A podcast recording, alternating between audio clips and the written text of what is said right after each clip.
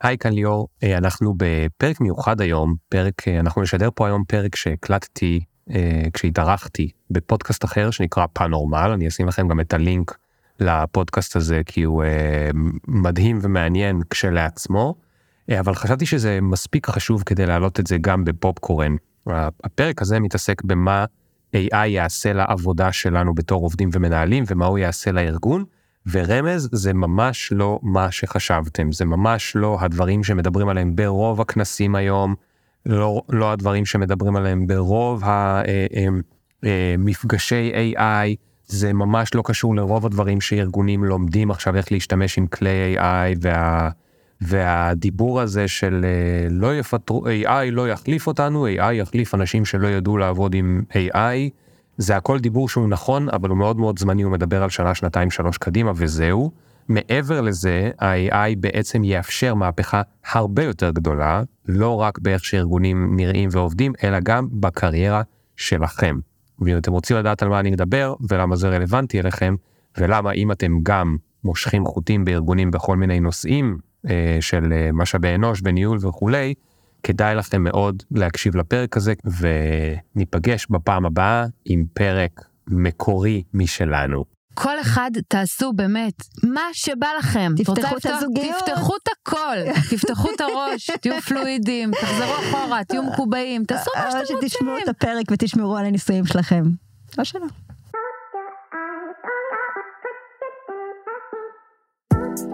ברוכים הבאים לפאנורמל, פודקאסט על חדשנות וקריאיטיב לחברות ומותגים שרוצים להישאר עם היד על הדופק. נארח את האייליסטרים, האנשים בתפקידים הכי מעניינים שידברו איתנו על מגמות והמהלכים שמזיזים את העולם, כל אחד בתחומו. מנחות הפודקאסט מורן רוזנבאום, אשת קריאיטיב ואסטרטגיית מותג, ונטלי זוהר, חוקרת מגמות וחדשנות, מרצות לחברות וארגונים בנושא חדשנות וקריאיטיב. עוד פרק לא נורמלי, מתחיל עכשיו. בוקר טוב מורן. בוקר טוב. איזה כיף, ליאור פרנקל אה, נמצא איתנו היום. אה, ליאור פרנקל עושה מלא דברים, יש לו פודקאסט מצוין, הוא כותב, והוא עוסק בתחום שנקרא אדפטיישן, הסתגלות, הסתגלות לעולם החדש. הספר האחרון שלו, שנמצא ממש כאן, נקרא אה, הספר הקטן למנהל החדשה, למנהלת החדשה או למנהל החדש. הוא כבר אה, מכר, כמה הוא מכר עד היום? אה, יותר מעשרת אלפים. וואו. ובאמת אה, המון דברים שהוא עושה, וזה גם מתחבר אה, לפרק שלנו. אה, מה קורה עם כל הג'ינגול הזה? תספר לנו.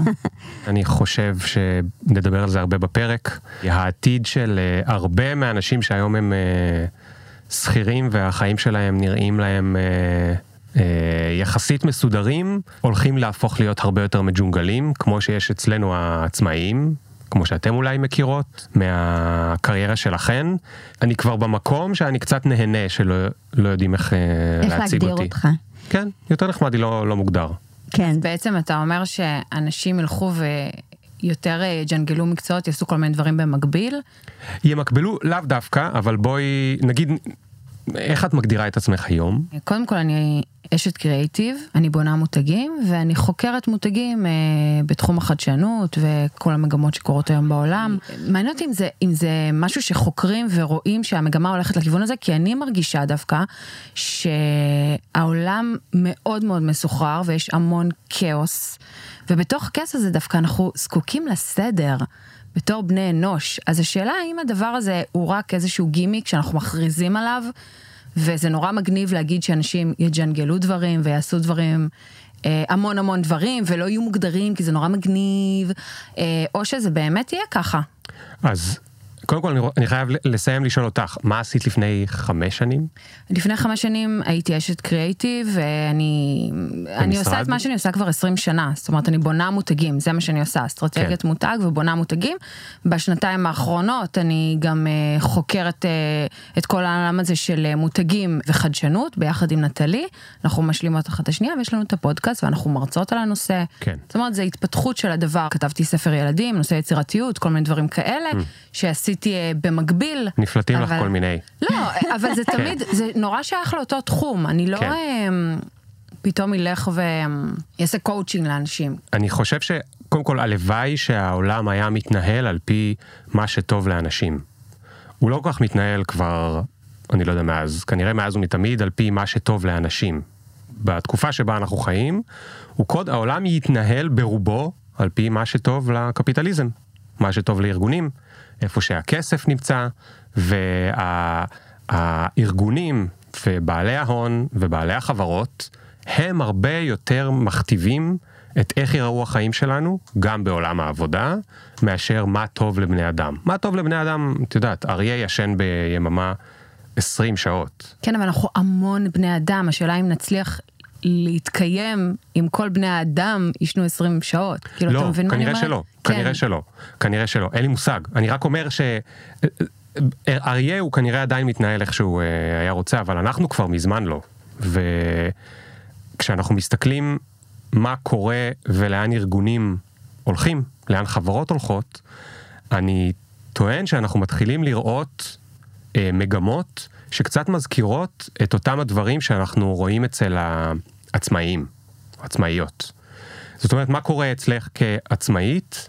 את הרבה יותר פלואידית, אפילו ממה שהרגע היית מוכנה להודות. את רואה אני מה... מאוד ה- פלואידית. כן. מאוד, אני אבל, אה, אה, אבל קשה לי עם זה. מאה אחוז. רגע. אתה מבין מה אני כן, אומרת? אני מבין לגמרי. על, על זה נדבר.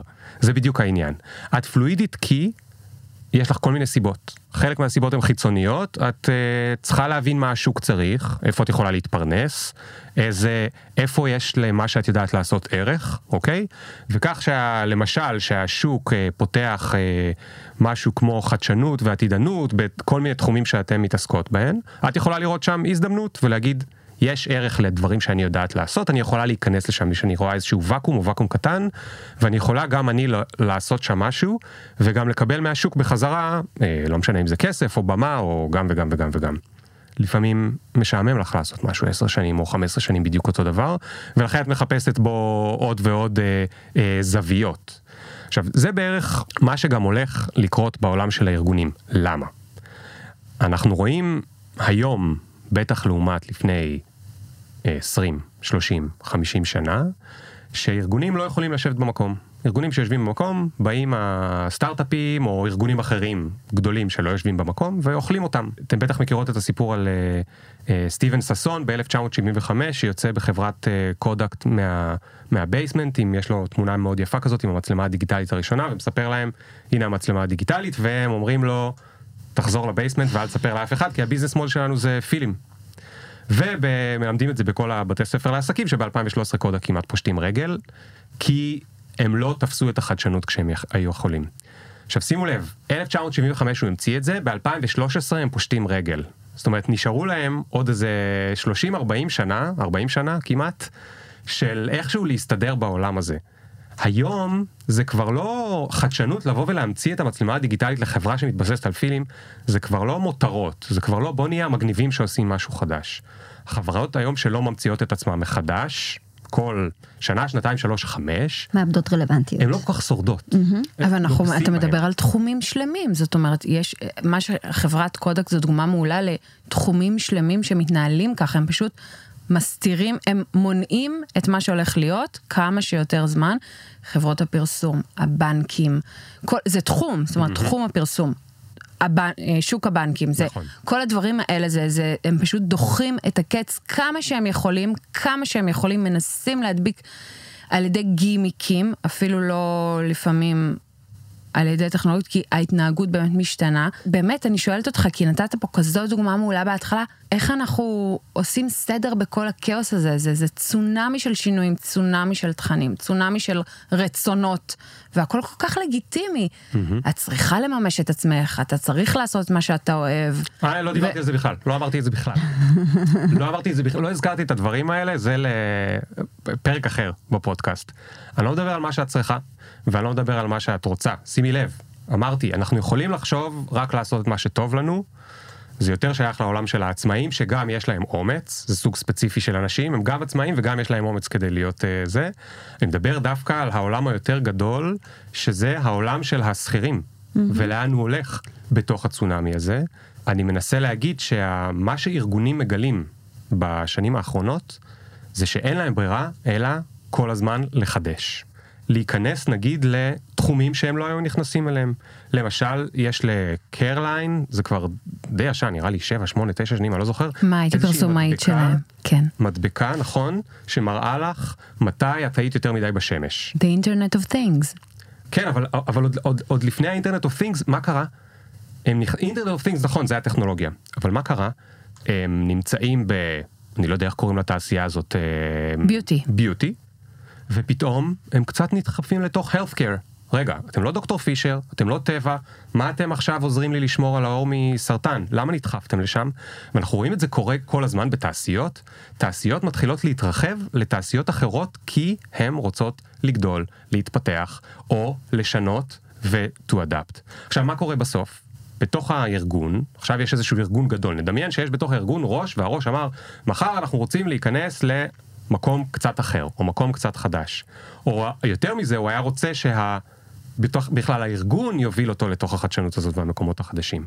ואז הוא מסתכל על הארגון, הוא אומר, אבל החבר'ה שלי פה לא יודעים לעשות את הדברים האלה. כאילו, איך אני אכנס ל-healthcare, אם אף אחד פה לא יודע איפה משיגים את האישור על הדבר הזה שהוא כאילו שייך לדבר הזה. או אולי בכלל כדאי לי לשווק את המדבקה הזאת, לא רק לסופר פארם שישימו את זה על המדפים, אולי כדאי לשווק את זה לרופאים, שימליצו את זה לחולים שלהם, אבל אני לא יודע איך משווקים לרופאים, אני מביוטי, אני לא מפארמה שהם יודעים איך משווקים לרופאים.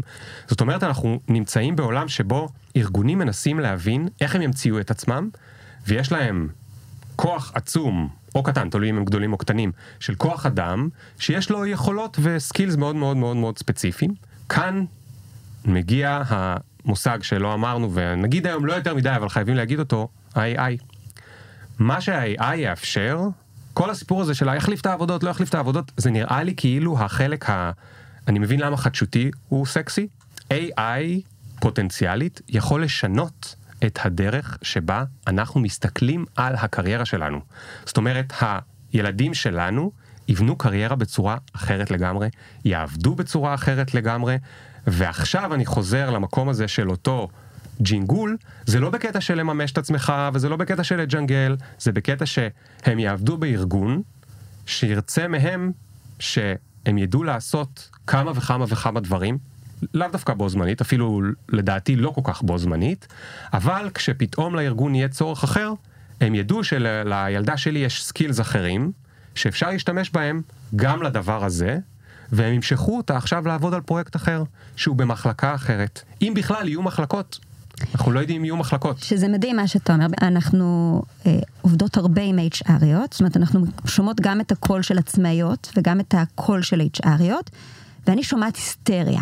ואני אגיד לך איפה אני שומעת את ההיסטריה, אני שומעת את ההיסטריה גם בואו נעשה מלא מלא הרצאות על AI, נביא את המרצה הזה שידבר איתנו על Midjourney, נביא את זה שידבר איתנו איך, איך יוצרים prompting שזה השורת הנחיות, ואין עדיין את השינוי התפיסתי שמדובר על כלי שהולך לשנות את הדרך שבה אנחנו עובדים, לא מצליחים עדיין למפות בראש מה זה הולך לעשות. אז בואו רגע נעשה כזה קצת way back, איך אתה רואה את הטכנולוגיה, את ה-AI, הולך לשנות לנו, לא במובן להחליף אותנו, לא להחליף אותנו, הולך לשנות כן. את פני ה-HR, את פני עולם העבודה שלנו, תן לנו איזה תמונה כזאת עם מה קורה אחרי ההיסטריה. כן. אז טווח קצר, טווח ארוך. נכון. בטווח הקצר, יש, אוקיי, בוא נשתמש במי ג'רני, בוא נשתמש בצ'אט GPT כדי לכתוב אימייל יותר טוב לתקשורת פנים ארגונית, אוקיי? אני צריכה להודיע לכולם על השינוי החדש, צ'אט GPT יעזור לי, זה, ונלמד אותם פרומפטים וזה. זה נראה לי כאילו זה מעניין, אבל זה לגעת מה זה בקצה של הדברים, זה כמו, אה, אני לא יודע מה, כמו פוטושופ. לנו, המציאו את האינטרנט, אז בוא נלמד איך נכנסים לאלטה ויסטה, וזהו. מבלי לחשוב על איך ייראה עולם עם גוגל. איך ייראה עולם שבו הידע הוא של כולם. איך ייראה עולם שבו הבת שלי בת ארבע וחצי יודעת להגיד אוקיי גוגל, ולהוכיח שאבא שלה טמבל, ולא ידע את התשובה הנכונה. איך ייראה עולם שהילדה הזאת גם חושבת את אותו דבר על המורים שלה בבית ספר, אז היא לא תופסת מהם. איך ייראה עולם שבו עובדים שלי יכולים להוכיח לי שאני טועה בשתי דקות בגוגל, ולכן האוטוריטה שהייתה לי פעם בתור מנהל, אין לי אותו היום. או רופאים, זאת אומרת, עוד יותר גרוע, כן. ובמקום זה, כאילו הדבר המעניין זה בוא, בוא נבין איך משתמשים באלטה-ויסטה. זה מגניב להשתמש באלטה-ויסטה, זה נחמד להשתמש במיד ג'רני, למרות שאפשר עכשיו כמה מאיתנו צריכים להכין גרפיקות, אוקיי? אפשר להשתמש גם בקנווה, זה עדיין יהיה אותו, כמעט. אותו דבר, וזה נחמד להשתמש בצ'אט GPT, אני גם משתמש בו כל יום, לא מזלזל בכלל, הוא עצום. אבל זה ממש הקצה של הקצה של הקרחון, זה כאילו להתייחס עכשיו למה שיש עכשיו על השולחן, זה לא להבין לאן הקרחון הזה הולך. אז בואו רגע נבין לאן הקרחון הזה יכול ללכת, ואני רק אשלים את מה שרציתי להגיד קודם, שזה זה AI ביחד עם HR. זאת אומרת, הטענה שלי היא שמקצוע ה-HR, יש לו פוטנציאל עצום להפוך להיות ביחד עם ה-AI, זה שיעשה את כל השינויים האלה בארגונים. כי למעט ההנהלה הבכירה שעסוקה בכל מיני דברים כמו בעלי המניות ו- וכולי וכולי, HR זה החטיבה היחידה או המחלקה היחידה שנוגעת בכל מקום בארגון.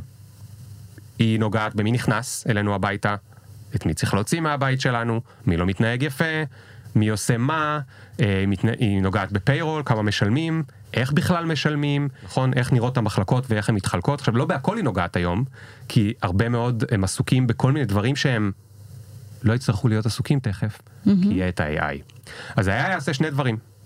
אחד, הוא ייקח מהם את המשימות כאילו ה... mm-hmm. למיין אה, מועמדים. נכון. וואו, כמה זמן משקיעים היום במיון מועמדים. אנחנו בקרוב מאוד, זה באמת די קרוב, שנה שנתיים נהיה במקום שבו בסוף יש לי את השלושה מועמדים הכי טובים, ואני רק בתור אה, מנהל משאבי אנוש צריך להסתכל שלא עשו שם פדיחות. כי היה עדיין יש לו מלא פדיחות, אז צריך להיות שלא היו שם פדיחות, ו, ו... אבל בסוף יהיו לי שלושה מועמדים, אני לא אצטרך לעבור על 300. ואני לא אצטרך לעשות חישובים על חישובים על חישובים למי לתת העלאה, מתי, כי מתי לא נתנו לו וכן נתנו לו וזה, כי, כי מערכת ה-AI תוכל לעשות את זה. ועכשיו אני מגיע לדבר הכי מעניין. מה שאנחנו היום לא יכולים לעשות כי זה מסובך מדי, אבל זה חלום של כל ארגון. דמיינו שאנחנו יודעים בכל רגע נתון מה הם כל הפרויקטים שיש בארגון, וכל המשימות שיש בארגון, וגם מה כל הדברים שהאנשים שלנו יודעים לעשות, אפשר לקרוא לזה skills, capabilities, יש לזה כל מיני שמות, השמות לא חשובים, כל הדברים שהם יודעים לעשות, או אפילו שיש להם את הפוטנציאל לעשות, ועכשיו המערכת הזאת יודעת להגיד לנו, בואו לפרויקט הזה נקים את הצוות הזה, ולפרויקט הזה נקים את הצוות הזה, ולפרויקט ההוא נקים את הצוות הזה. וזה לא רק כי זה מה שהכי טוב לארגון, אלא זה גם כי הם אפילו יודעים מה את הבן אדם מעניין, ואיפה יש לו הכי הרבה מוטיבציה, ואיפה הוא הכי אפקטיבי. זאת אומרת, זה איזושהי מערכת דמיונית, והיא באמת זה קיצוני בספקטרום, אז תכף נחזור יותר למציאות, אבל במקום המדומיין, תחשבו רגע עליכם על, כעצמאיות, אוקיי?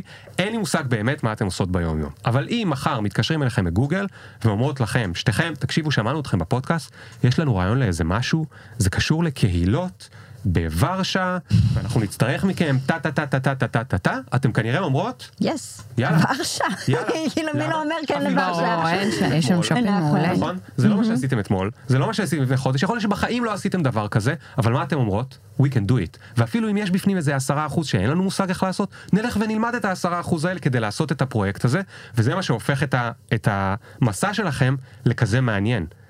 וזה גם מה שהופך אתכן בעצם לעשות אה, אופטימיזציה ל-ROI, על הזמן שלכם, כמה כסף אתם יכולות להרוויח, כמה מעניין לכם, עכשיו אני קצת נוגע בעניין, נכון. כמה מעניין לכם, זאת אומרת, אתם בעצם נמצאות במקום כרגע שהוא מאוד מאוד פלואידי, הוא מאוד דינמי, ואתם בגלל שאין לכם יותר מדי כבלים, כמו שיש בארגון, אוקיי? ותכף נדבר על זה כי זה הקושי למה להגיע. נכון. אתם יכולות מחר בבוקר להשתתף באיזשהו פרויקט מדהים כזה. עכשיו, לאותן בנות בוורשה שרוצות לעשות את הפרויקט, זה מצוין שיש אתכם. יש להם גם עובדות בחברה, או עובדים בחברה. הם לא יכולים לתת להם את זה. כי להוא יש טייטל, וההוא עד שקידמו אותו לא מזמן, עכשיו הוא לא יעשה את המשימה הזאת, וההוא אה, זה, וגם חסרות להם איזה שתי מיומנויות ב- בסוף מה הם עושות? מדברות איתכם. אבל אני רוצה להבין רגע, אני רוצה להבין רגע את, את ההיגיון. הרי בסופו של דבר זה אמור לקחת שיקולים, אחד יכולות, דברים שפרסמנו, דברים שאנחנו כותבות, דברים שאנחנו מתעניינות, אבל יש גם את הצדדים הרגשיים, זאת אומרת, אה, בא לנו גיוון, יש לנו ילדים, נצטרך לעזוב אותם, לא נצטרך, נכון. או אם אני נכנסת לתוך העולם הארגוני, משהו שרק HR בשיחה יודעת שעכשיו חס וחלילה אימא של עובדת חולה בסרטן, נכון. חס וחלילה. נכון. אז אז יש פה שיקולים שהמכונה לעולם לא תוכל ללמוד. אז, אז דווקא HRית, אם הייתי עכשיו HRית, הייתי אומרת, הנה, את הנקודה הזאתי של להרכיב את הצוות, כן. זה משהו שדורש אותי, האמיתית. אז קודם כל, אני, לא, אני בעד ש-HR יהיו מעורבות בזה. AI יכול לדעת שה engagement שלך ירד, יכולים לראות שבאיזשהו שבוע אני יוצא יותר נמוך. זאת אומרת, יכולה למישהי להידלק איזשהו דגל אדום, שרק כשיש את הדגל האדום הזה, HR תיכנס לי לחדר ותגיד, אוקיי. מה קורה ליאור, הכל בסדר? אוקיי. או שבאמת קרה איזשהו משהו, או שה-HR ית לא תיכנס לחדר, ואותה, ו, ואותו אה, אה, מוח גדול או גדולה אה, חכמים מה-AI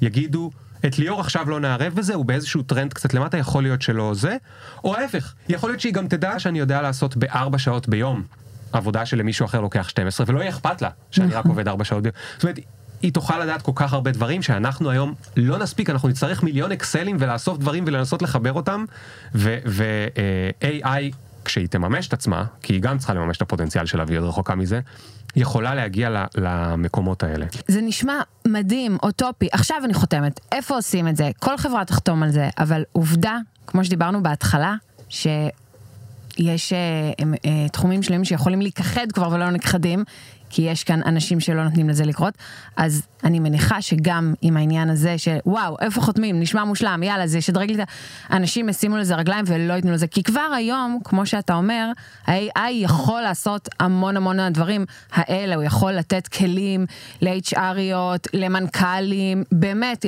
לאפשר להם להיות רק אנושיים. זאת אומרת, כן. אתה תישאר אנושי, כן. תהיה הכי אנושי שאתה יכול. תסתכל לי בעיניים, תיגע לי ביד, מה שהוא לא יכול לעשות. ותיתן לי להרגיש שאתה כאן ואתה מבין אותי, אבל תשתמש בה, אבל זה לא קורה עדיין, ואני מניחה שזה גם לא יקרה בשנה, אולי שנתיים. הארגונים הגדולים, התחומים הגדולים, עדיין לא, לא ירצו... שנה, שנתיים בכל אופן זה לא יקרה.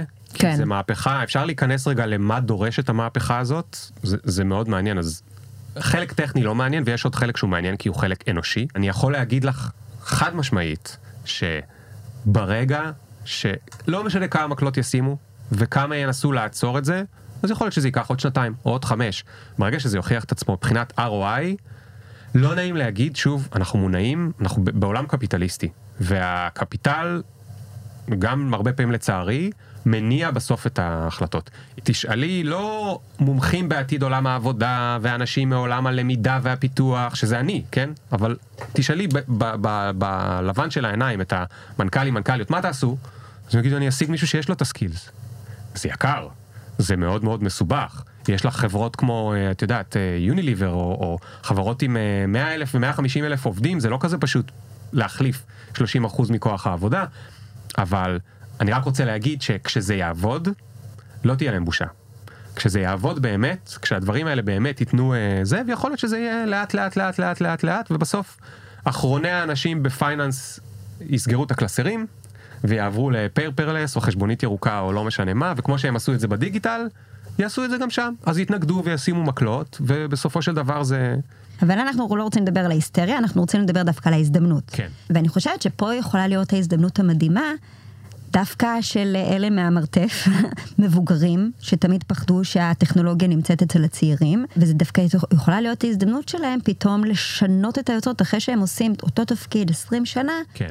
אם הם יהיו מספיק מהירים כדי ל- לעשות את האדפטציה, הם פתאום יכולים נכון, לשנות את עצמם. נכון. השאלה אם הארגון יהיה מספיק פתוח כדי לעזור להם, לזהות מי יודע, למי יש את המוטיבציה הזאתי, או לעזור לאנשים לפתח את, ה, את הדרייב, כן. את הרצון, את אז- ההתרגשות אז, מזה. אז עכשיו זה באמת החלק השני של אנחנו כ, כבני אדם. אנחנו לא בנויים לסיפור הזה. יש עכשיו את הקלישאה הזאת שיש בכל הכנסים של ה-AI, אם אני אשמע אותה פעם, עוד פעם אחת אני קופץ, אנחנו בקומה חמישית. אה, לא יחליפו AI, יחליף, ה-AI לא יחליף אתכם, יחליף אתכם אנשים שיודעים לעבוד עם AI. בסדר, שמענו, הבנו. עוד פעם, זה סיסמאות. שנתיים שלוש. נכון. אוקיי? בסדר. אני טוען שמי שיחליף אתכם, זה לא אנשים שיודעים לעבוד עם AI, כולם יהיו, כולם ידעו לעבוד עם AI. נכון. זה לא מסובך, אוקיי? לעבוד עם Waze זה לא מסובך. היום צריך ללמוד לעבוד עם AI כי הוא עוד גרוע. נכון. אוקיי? כל הלימוד פרומפטים האלה, זה כי ה-AI היה גרוע. יבוא יום לא כזה רחוק, אוקיי? פעם כדי לנהוג היה צריך לדעת לקרוא מפה כדי לדעת לאן לנסוע, ואז המציאו את Waze. נכון. י- י- ישימו UX טוב, בסדר? אני לא דואג לזה. חמש שנים, עשר שנים, לא משנה, אבל זה יקרה. את מי כן יחליף אתכם? אלה שיצליחו להיות אדפטיביים. אלה שיצליחו להגיד, זה שאני מתעסק 20 שנה בתחום הזה, זה לא אומר שזה הבן אדם שאני, ואני לא יכול להיות מישהו אחר. אלה שיורידו את האגו שלהם ויגידו, יש לי מה ללמוד דברים חדשים. אלה שיסכימו לעשות גם דברים אחרים. כי כמו שהסברנו בחלק הראשון, זה, הארגונים זה מה שהם צריכים. הארגונים, זה מה שהם רוצים. איך בסוף הארגונים פותרים היום את הסיפור הזה? עכשיו, הסיפור הארוך טווח הוא כבר התחיל. יש היום משהו שנקרא Skill Based Organizations, או Skill Based Hiring, או Skill Based, תשלימו עם כל מיני דברים אחרים. מה זה אומר? אם פעם, איך הייתי מגייס אנשים לחברה שלי, הייתי מחפש marketing manager, בוא תראה לי שיש לך 20 שנה ב marketing management, שזה גם בולשיט, כי לפני 20 שנה רוב הדברים שיש היום ב marketing לא היו קיימים. נכון. טלוויזיה, רדיו ושלטי חוצות ו branding, אבל לא היה פייסבוק, גוגל, conversion, אה, במדיה, כאילו, כן. לא היו קיימים כל אלה. אבל נגיד יש לך 20 שנה ב marketing, וזה מה שאתה יודע לעשות, אז התקבלת לעבודה או לא התקבלת אם אתה גם נחמד. skill based זה אומר, פחות אכפת לי איפה למדת, פחות אכפת לי מה ה title, יש לי, לא משנה כרגע אם זה בצורה קסומה, או שאני עושה לך מבחן מעשי, אני יודע מה ה skills, אוקיי? לא רק מה ה skills שיש לך, אלא גם מה הפוטנציאל. איזה דברים יש לך פוטנציאל ללמוד חדשים, אוקיי? כי נגיד, שתיכן, מהקצת שאני מכיר אתכן מהפודקאסט, אם מחר היה קורה איזשהו מהפך, והייתם הולכות לישון וקמות בבוקר ומספרים לכם, אתם אחראיות על מיתוג מעסיק בחברת גוגל, יאללה. גוגל. הייתם יודעות לעשות את זה. הייתם יודעות לעשות את זה למרות שאתם לא מומחיות במיתוג מעסיק. למה? כי זה מיתוג, ואתם מבינות בשיווק, ואתם מבינות באנשים, ואתם מבינות בעולם החדש של, של איך עושים היום אה, מיתוג מעסיק, ומה זה משפיענים, וזה מהדפדוק הקצר שראיתי בשמות של הפרקים בפודקאסט. יש לכם כבר הרבה מאוד skills, ויש לכם פוטנציאל מאוד גדול ללמוד skill חדש של מיתוג מעסיק. זה נקרא adjacent skill, אוקיי? לדעת נגיד עכשיו מיתוג מעסיק זה נקרא, ה skills שיש שם נקראים adjacent, זאת אומרת הם ש- skills שכנים למה שכבר יש לכם. וברגע שה, שאנחנו מסתכלים על אנשים ככה, אז בעצם כל אחד הוא ערימה של skills ופוטנציאל ל skills אחרים, והם יכולים לעשות הרבה דברים. אז פתרנו את הבעיה של העניין, פתרנו את הבעיה של ההתפתחות, זה לא AI ייקח את העבודה, מה זה חשוב? כולנו נעבוד עם AI ואנחנו נעבור מלעבוד פה ללעבוד במשהו אחר וכולי. הבעיות שנשארו לנו, והן מאוד מאוד קשות, הם האגו, הזהות, מי אני? אני אה, product, אה, איש product, זה מי שאני, וזה הזהות שלי, זה מה שאני עושה 20 שנה, אני נורא גאה בזה, מספר על זה בארוחות חג, אני מספר על זה ב, אם הייתי סינגל אז אני מספר על זה ב dating, כאילו יש מלא משמעות לדבר הזה. ככה גדלנו, גדלנו בזה שיש לך איזשהו טייטל שאתה מנסה להשיג אותו, וככל שהוא יותר אה, יוקרתי, וככל שהוא יותר... יותר אה, מחצין אותו. אתה, אתה יותר מחצין אותו ואתה יותר נאחז בו. אפילו אתה כבר שונא את מה שאתה עושה, אתה נאחז בו, כי אתה יודע שאתה... זה הזהות שלך, ככה אתה מגדיר את עצמך. האלטרנטיבה של זה, ואני רוצה לספר לך שאם היית עובדת בחברה, אתה לא רוצה ללכלך על אף חברה, אבל נגיד לא, חלילה. באיזשהו בנק, אוקיי? באיזשהו בנק שלא מקדם מוביליות בין תפקידים. אוקיי? יש בנקים שכן מקבלים. אבל היית עובדת בבנק שלא מקבל מוביליות בין תפקידים, יכול להיות ש-20 שנה היית עובדת בערך באותו מדור. אני אומר, אנחנו לא בנויים ככה, לא אנחנו, לא האקדמיות שלנו, לא איך שההורים מגדלים אותנו, לא איך שהאנשים מסביבנו. כל ה ecosystem לא בנוי ככה, ועדיין יש גופים שהתחילו, אה, מכבי, קופת חולים, התקינה לפני איזה חצי שנה, שנה, אה, מערכת של כן, אה, אפ, skill based. כן. אייקיה עובדת עם skill based, הם עשו מיפוי של כל ה skills של כל העובדים ויש להם עשרות אלפי עובדים ונכון שמי שמייעץ לי על המטבח באיקאה הוא לא זה אבל ב headquarters שזה הרבה מאוד אנשים שם יש מוביליות מאוד מאוד גדולה בתוך, ה, בתוך החברה. יוניליבר חברה עצומה יש להם היום בחור שנדמה לי שקוראים לו פטריק פטריק הול או משהו כזה הוא VP of Future of Work. זה כל כך הרבה עבודה לקחת ארגון שעובד כמו שהוא רגיל היום ולעשות את המעבר הזה אבל הם כבר נוגעים בזה. אז למשל נגיד יש ארגונים שמפחדים לעשות את כל המעבר הגדול כי זה אז מה הם עושים כרגע? נגיד הם אומרים 15% מהזמן שלך מותר לך להשקיע בפרויקטים שהם לא ספציפית בדומיין שלך. ויש כמו כמו marketplace כזה של פרויקטים ואתה יכול להצטרף אד הוקית לאיזשהו מדהים. צוות עכשיו לחודשיים שלושה ארבעה לגעת קצת במשהו אחר, לטעום במשהו אחר. אז חבר'ה ששם עכשיו מכירים אנשים שהם אף פעם לא היו מכירים, ולך קצת יש יותר מוטיבציה ללכת לעבודה, ואתה לומד דברים חדשים שאולי אחר כך תוכל לממש אותם גם כן בתוך הדומיין שלך. זאת אומרת, זה עולם הרבה יותר נפלא, אבל הוא באמת מאוד מאוד מאוד, הדרך לשם תהיה מסובכת, ויש גם דברים טכניים לא מעניינים של איך אנחנו ממפים את הסקילים האלה. AI פה זה באמת, זה לא הדבר, זה הכלי, אוקיי? זה כמו שאינטרנט הגיע, אז בהתחלה אינטרנט היה הדבר, אבל בעצם אינטרנט היום זה בשבילנו כמו חשמל. אנחנו לא יכולים. אז לדעת. באמת מה שאתה אומר זה שהארגונים יצטרכו ללמד, והבתי ספר יצטרכו ללמד יצירתיות. זאת אומרת, אנחנו נתחיל אה, לעשות קורסים ביצירתיות, נתחיל לעשות אה, סדנאות והכשרות אה, ביצירתיות, סדנאות הנהלה ביצירתיות, זאת אומרת, זה כבר לא יהיה ללמוד את הכלי AI, אלא ללמוד אה, איך אה, להיות יותר יצירתי. גמישות מחשבתית, יצירתיות, חשיבה ביקורתית, אדפטיביות. זאת אומרת, זה לא רק ה skills שהם מלמדים את ה skill יצירתיות, הם צריכים קודם כל לתת לי mindset אחר. הם צריכים לגדל אותי על mindset, הילדה שלי נגיד נור, נור היקרה, אני כבר לא הולך לשאול אותך, מה תעשי שתהיי גדולה, שוטרת או מורה הזה, וכשהיא אומרת לי את הזה, אני אומר לה אוקיי, מה תהיי אחר כך? ומה תהיה אחר כך? ומה תהיה אחר כך? מה בא לך להיות אחר כך? לא שאני חושב שבא לי זה פועל טוב להורות, אבל בעיקרון אני רוצה להכניס לה לראש את המחשבה שיכול להיות שהיא ת- תהיה ארבעה או עשרים דברים, כי זה אומר, יחליף אותי מי שהאגו שלו יהיה יותר קטן, והוא יהיה יותר אדפטיבי. אוקיי? זה מה שאני. חושב. אז אני חושבת שזה גם מה יקרה עם סין. אתה מדבר על זה ואני אומרת לעצמי, וואו, המעצמה הכי גדולה בעולם פועלת בצורה הפוכה מכל מה שאנחנו מדברים עכשיו לחלוטין. והאם זה יפיל אותה? זה, לא יודעת למה המחשבה הזו עולה לי, כי אני פשוט מוטרדת מזה. לא, כי יש לך אה, חשיבה רחבה, אבל, אבל בגלל זה היא עולה לך, אבל כולנו, גם האירופאים, הם מאוד מאוד מאוד שמרנים. בכלל, ישראלים כולם נראים שמרנים, אפילו האמריקאים נראים שמרנים ליד אה, ישראלים, אבל האמריקאים הרבה יותר אה, זריזים. זה תהליך שייקח, מה שאני מדבר עליו עכשיו לא הולך לקרות עוד שנתיים. הוא יתחיל לקרות, הוא כבר התחיל לקרות אגב, וזה אבולוציה שתימשך, אבל באמת, עולם העבודה כמו שהוא, בחלקו ימשיך, אבל החברות שימשיכו איתו, יהיה להם הרבה יותר קשה להמציא את עצמן מחדש. בסופו של דבר, אם הייתי צריך כאילו להגיד משפט אחד, מה שקורה זה שהחברות יצטרכו להיות כמו שעצמאים הם היום. כל כמה שנים, עצ- להמציא את עצמי מחדש, להבין מה תחומי העניין, איך אני משתמש בחוזקות שלי כדי להתעדכן למה שהשוק יכול לעשות. זה נושא מרתק וזה תחום מרתק, ואני מנסה רגע לשים את עצמי בנעליים של HRית, אוקיי? כן. ו-HRית היסטרית, אולי קצת. אמ, ואני אומרת, אוקיי, אז המשימות שלי ירדו ב... אני לא אצטרך יותר אה, לחפש את העובדים, בגלל שה-AI יעשה לי את זה, לחשב את השכר ואת הבונוסים ה-AI יעשה, לבנות את הצוותים. אה, אה, יהיה מי שיעשה. עכשיו יש לי זמן באמת להשקיע בהדרכות, אוקיי? יש לי זמן, התפנה לי זמן, אוקיי? בוא נראה שלא יחליפו גם אותי, אבל התפנה לי זמן. אה, מה אני עושה בתור HRית בשביל להפוך את הארגון ליצירתי, לפלואידי, לעובדים שירצו לעבוד אה, כן. דווקא אצלי? כן.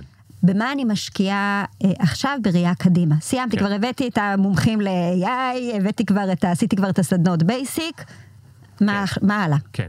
קודם כל, אני חושב ש-AI לא יעשה את המהפכה הזאת לבד. גם לא AI עם אה, מנ- מנכ"לים מנכ"ליות, זה לא יעבוד. HR זה צלע שחייבת להיות פה. נגיד אני בעל ארגון, עולם שבו הייתי רוצה לחיות, זה עולם שבו, נגיד מחלקת ה-HR שעסוקה בגיוס, אף אחד שם לא מבזבז זמן על למיין קורות חיים. במקום זה מה שהן עושות, זה הן יושבות איתי, אוקיי? או עם מישהו אחר בארגון, מבינות לאן הארגון רוצה ללכת, ומבינות איזה טאלנט יצטרך להיות בארגון בעוד שלוש שנים. זאת אומרת, לגייס עכשיו מישהו לתפקיד שכבר הבנו לפני זה שצריך, או מישהו עם הפוטנציאל, בסדר, הבנו. אני רוצה שהם ישבו איתנו בארגון כדי להבין איפה הארגון צריך להיות בעוד שנתיים, למשל. או הם יצטרכו לעזור ל- להתמודד עם כל הסיפור הזה של האגו. זה נקרא mission based, אוקיי? או project based או mission based. מה זה אומר? במקום עכשיו שיש מחלקת כזו ומחלקת כזו ומחלקת כזו, אנחנו, אנחנו, יש לנו פרויקטים פרויקטלי. או משימות, ואנחנו מצוותים אליהם, יכול להיות שזה לחודש, יכול להיות שזה לשנה, ואנחנו מצוותים עכשיו לאיזשהו צוות אד הוק, ואחר כך מתפזרים ומצוותים למקום אחר. זה המישן בייסט. יש פה מלא שאלות פתוחות. מי הולך להיות המנהל או המנהלת שלי? הרי מנהל, ואני הכי מאמין בזה, זה, זה הספר שלי שהוא הוא לעכשיו, הוא לא לעוד עשר שנים, הספר שהוצאתי למנהלים זה לעכשיו.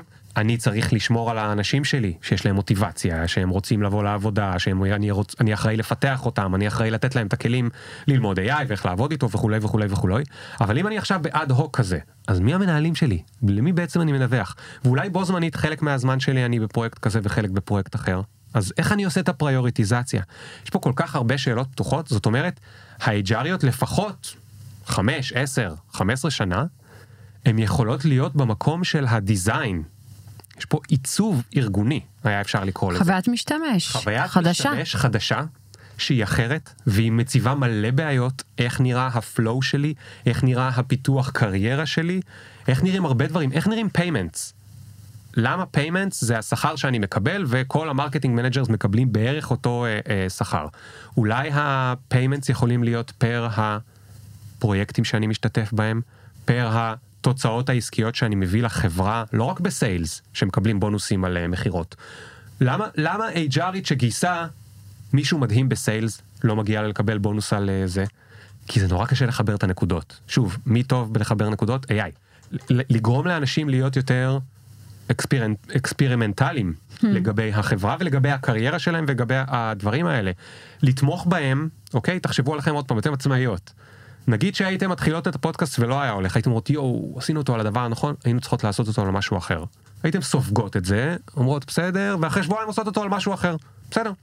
כי אתם עצמאיות. נכון. שכירים בדרך כלל לא מתנהגים ככה, אין להם את השרירים האלה של האדפטיביות. הם, הם צריכים לגדל שרירים חדשים, שרירים של, של חוסן, שרירים של ניסינו משהו ולא הולך, סבבה. כאילו, זה לא שהאגו שלי לא שווה, זה לא שאני לא שווה כלום, זה לא שיפטרו אותי, אני הולך ומנסה משהו חדש. אז אם אני נותנת לזה כותרת, אנחנו צריכים להיות אה, שכירים כמו עצמאים. זה העולם החדש בעצם. את, את יודעת מה, דווקא כשאת אומרת את זה, אני חושבת על משהו אחר. יש לי שלושה ילדים, שלושתם הפרעת קשב. אוקיי? בלאגן בבית. מאוד יצירתיים. הם כאילו ליובל, לבן שלי קוראים יו- יו- יובל, כן? אין כזה דבר יובל, זה יובל מחולה. למה? זה בגלל שאתם מהצפון.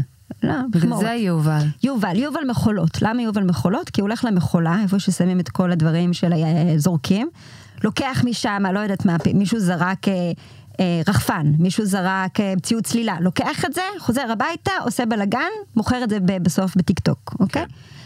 ואני אומרת, אוקיי, היצירתיות הוא הזאת... באמת מוכר את זה? כן. בטיקטוק? הוא, הוא לקח רחפן, מצא מישהו, אפילו לא מתקן לבד, מצא מישהו שיתקן לו את זה, ומכר ב-2,000 שקל. הילד וואו. עשה 2,000 שקל, יובל מחולות, ילד בן 10. מדהים. 11. אני אוהבת בקיצור. אבל, וואו. כן, אבל זה קצת הפרעת קשב.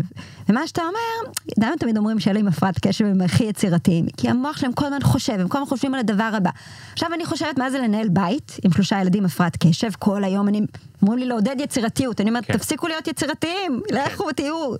פתאום אני אומרת, ארגון עכשיו יעודד יצירתיות. ייקח אנשים עם הפרעות קשב כי הם יותר יצירתיים, יעודד חשיבה יצירתית, טה טה טה טה. איך הן לא יורות לעצמן ברגל שהן מעודדות מה שנקרא כאוס סדר, זה כאוס עם סדר, שהכאוס יכול אה, לעלות כל אני טוען הזמן. שהכאוס הזה כבר קיים. מה קורה היום? חצי מהאנשים, אני לא רוצה להגיד אחוזים כי אני לא יודע ואני לא רוצה להמציא. הם לא אמביציוזים. הם הולכים לארגון, כי נוח להם שהם עובדים רק חצי מהיום, או שהם עושים את העבודה לאט לאט, או שהם דוחים ב-31 ליולי, הם יודעים שהפעם הבאה שהם יקדמו את המשימה הזאת זה ב-10 באוקטובר. אבל ה-AI ידע למה הם לא אמביציוזים, והוא אולי יעזור להם להיות אולי אמביציוזים. יעזור להם, ואולי הם יישארו יותר מאחורה. ואולי אותם פחות ינהידו, ולהם יהיה יותר קשה.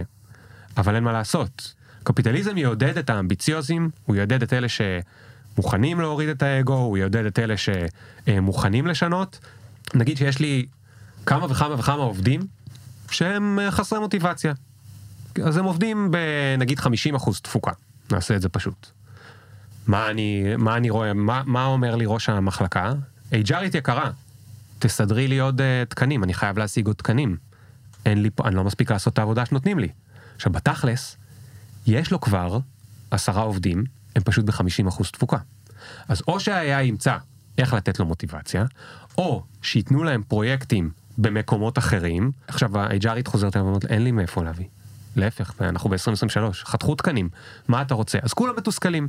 זה נכון שיהיה להם יותר כאוס, זה נכון, אבל הכאוס הזה בסופו של דבר יסתדר. אני טוען שאיך שאנחנו מתנהלים היום, עם כל הטכנולוגיה שאחרי הטרנספורמציה הדיגיטלית, עוד לפני AI, עוד לפני AI, בטח עם AI, אבל עוד לפניו, אנחנו כמו דינוזאורים. יש אין, סו, אין ספור דברים שיכולים לעשות בזכות המהפכה הדיגיטלית, ואנחנו בני אדם מסתובבים בתוך הדבר הזה, איטיים, גדולים, עד שאנחנו זה, עד שאנחנו מגיעים לסוף היער, היער כבר נשרף. תוסיפו לזה את ה-AI, אמרתי קודם שה-AI גרוע בכל מיני דברים, אני רגע ירים לו מהחלק הלא כיפי, רוב בני האדם עושים עבודה בינונית. או כי הם לא חכמים או כי אין להם כוח, יכול להיות שהם חכמים אבל אין להם כוח. אז גם היה יכול לעשות עבודה בינונית, ולעשות עבודה לא כזו אה, אה, גרועה.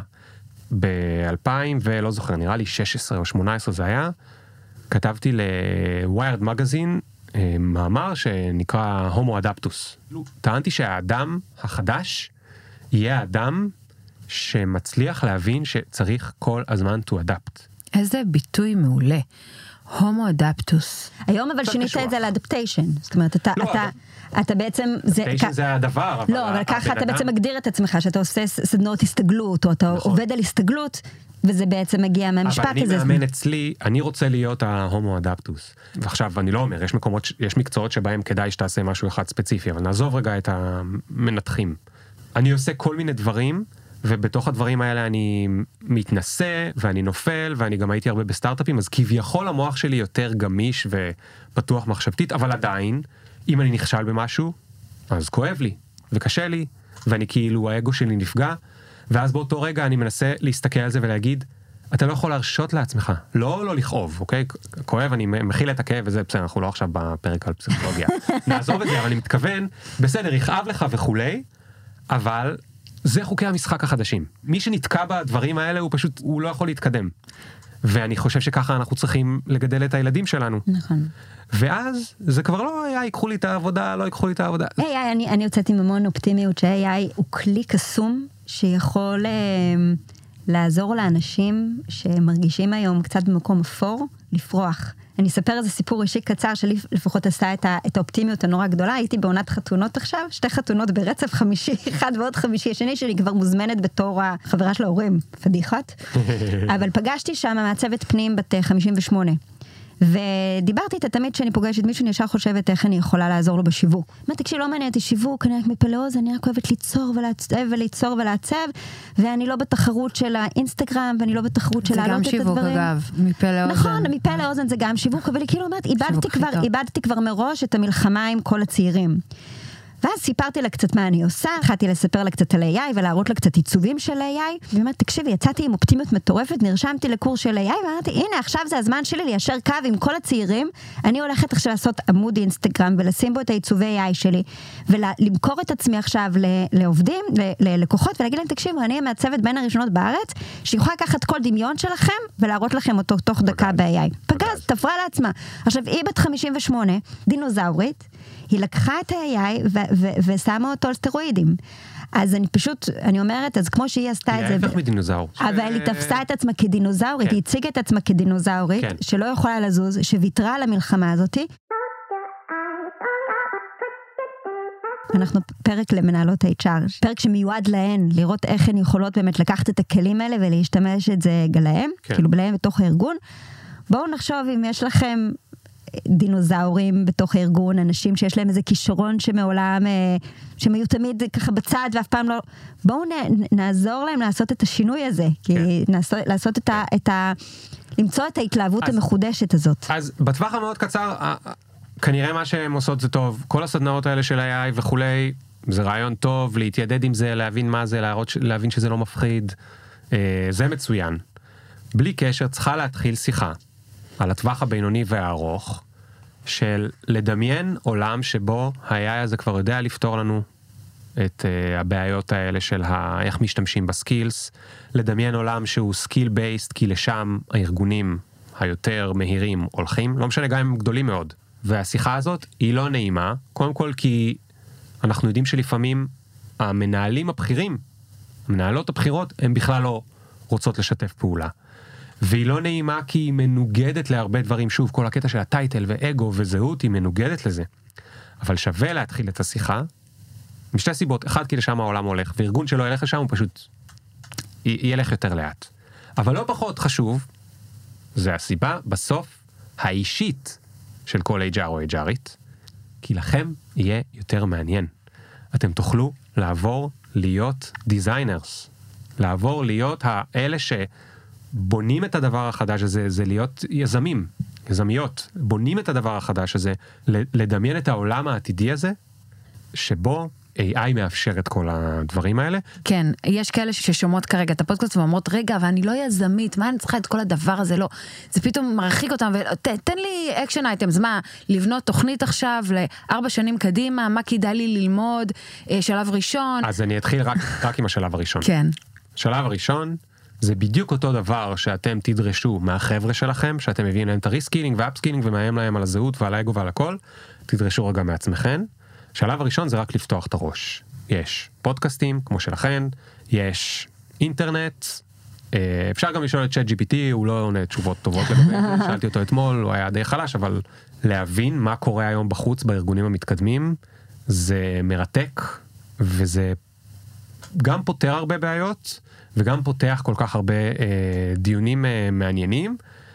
והדבר האחרון זה, יש הרבה ארגונים שבהם אה, חטיבת ה-HR היא לא חזקה.